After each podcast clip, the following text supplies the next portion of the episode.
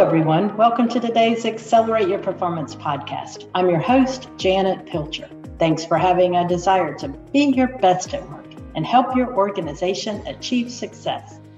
This podcast is all about actions we can take to improve workplace culture and achieve results, and they're all aligned to our nine principles for organizational excellence.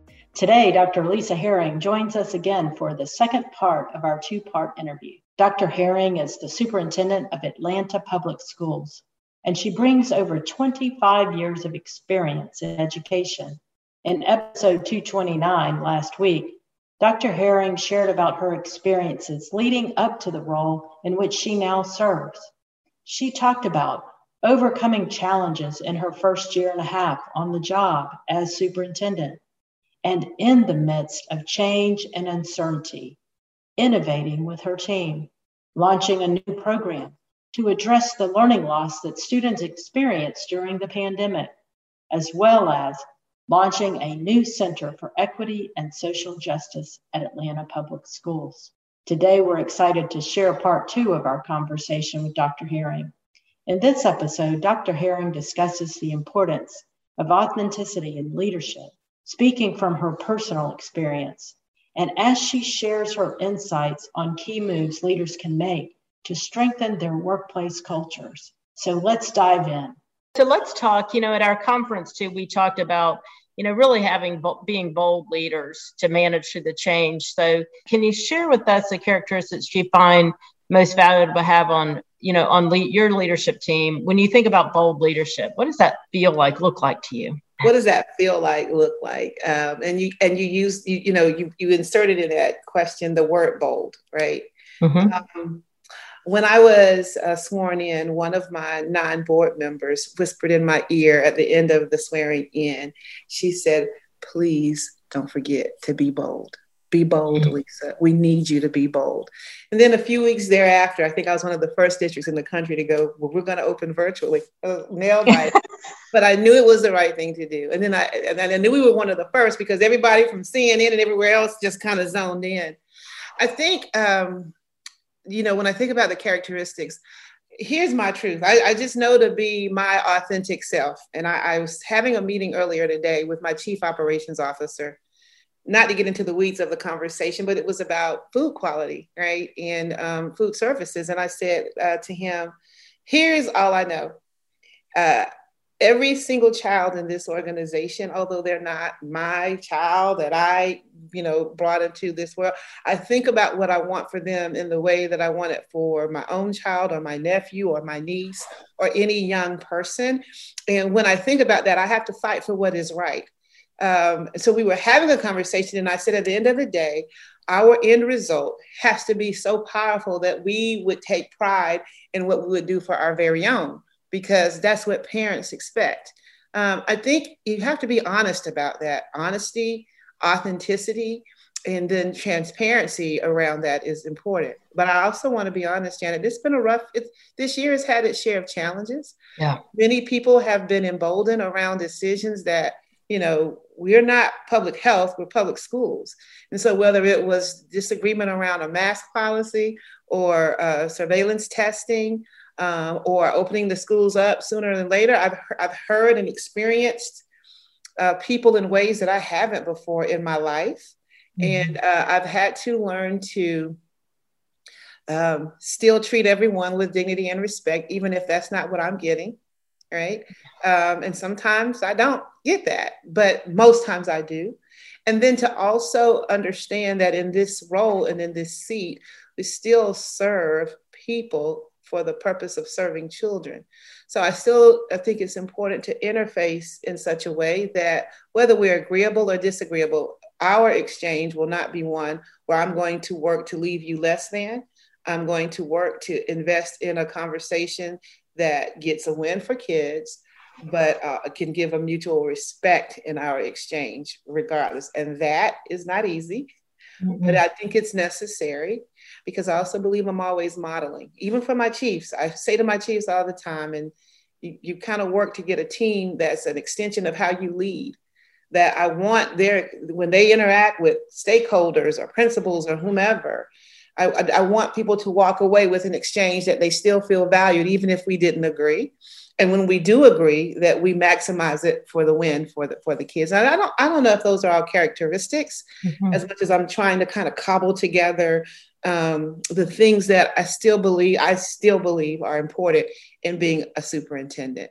Yeah and i think key there's you do you know modeling that lisa and i mean you're passionate about it you're modeling it you're showing the way and how to do that. And you know you're building you're building that culture in your district. And you know one of the things in our work we talk about we we definitely are focused on driving to results and um, you know making sure that we build that systematic process to do that. And we're equally connected to building a positive workplace culture for people that come to work every day. Yes. you know so and i know you are too. What are some of the you know the one or two things that really you think help strengthen that workplace culture? Yeah, so if I've learned nothing from my experiences, and I am saying this because I'm a believer uh, in my time with doing employee engagement and um, getting feedback around culture and climate, even in my work with Studer and in my work in, in different districts in Alabama, in uh, South Carolina, and even now here, um, is that uh, as it relates to uh, um, establishing a, a, healthy culture, it is a it is important to you know walk the talk, right? And so mm-hmm. I think that that's important to have some accessibility and to engage and understand where the organization in a, even in a space of anonymity where it thrives and where it needs support and as I was uh, well coached some time ago, I don't focus on who said it, but I focus on what's been said. And so, where do I we need to push in, even as leaders? Where do we push in and focus on what uh, data may say to us, or even exchange says to us that our that our that our that our people need, right? And then, even as simple as today, I had a little bit of time today, and so I got up and I walked the building. It is hilarious because they're like, Dr. Herring, yeah. like, yeah, they're like, come on, come on, come on in my office. And so I was just, and it was just standing around and talking and being intentional around engaging with employees, showing value, valuing them, and also um, calling that out beyond just the the uh, the level of, of a meeting, but to do that throughout the organization. To uh, what is the word that I the word that I want isn't the top of mind, but to really be intentional around celebrating our teams and our people in yes. in, in, very um, significant ways, and to be yes. intentional about that. Yeah. Yeah, and I think that's you know intentional is the right the right word, and the conversations about it um, Lisa thinks so significant. So, you know, I think I just want, um, you know, just the the great combination of work that you do with building culture, being transparent, and moving toward results, doing the right things for kids and families. You know, that's just this been key to your work. Um, so, you know, as you let's uh, a couple of questions to close. Now, kind of looking at your your career as a superintendent um, you know, what experience have challenged you the most and has, has, has kept you motivated in, in those uncertain times? The biggest challenge has been the last year and a half, like everyone else on the planet, the pandemic, in personal and professional ways. Um, we've all been traumatized, and it's my hope that all of us will find a way to re- rebound in a healthy way. Um, I'm, I'm no different than anyone else. Transitioning during it, that's that's a different conversation, but it's been the biggest and longest challenge. Um, I, so that's just period without going into so many components of it. Mm-hmm. And I acknowledge that both professionally and personally, but we're still standing. And so I, I'm reminded of that. The motivation, that's the easiest question of all, right? Um, the students, it's the students. When I'm around them, when I am in schools, when I run into them, uh, I am reminded. And here's the truth they are paying attention. I was at um, Home Goods or Target the other day, and my daughter and I were going in, and a, and a, and a young man across the parking lot said, Hey, excuse me, are you Dr. Harry? and my daughter was like, okay. He's like a teenager. I was like, I'll be right back. And I left her and I ran over and we just had a conversation. He was a student government leader at one mm-hmm. of our high schools, Mays High School. He knew who his superintendent was. He wanted to tell me how he thought I was doing. The students are watching. They are why we do this work. I will, I will champion them and what we are obligated to do. They are our end client, they are our end customer. And at the end of the day, they are also what will be the difference for all of us. And so I just want us to get it right. That's the motivation. Yeah. Motivation. Yeah. Yes.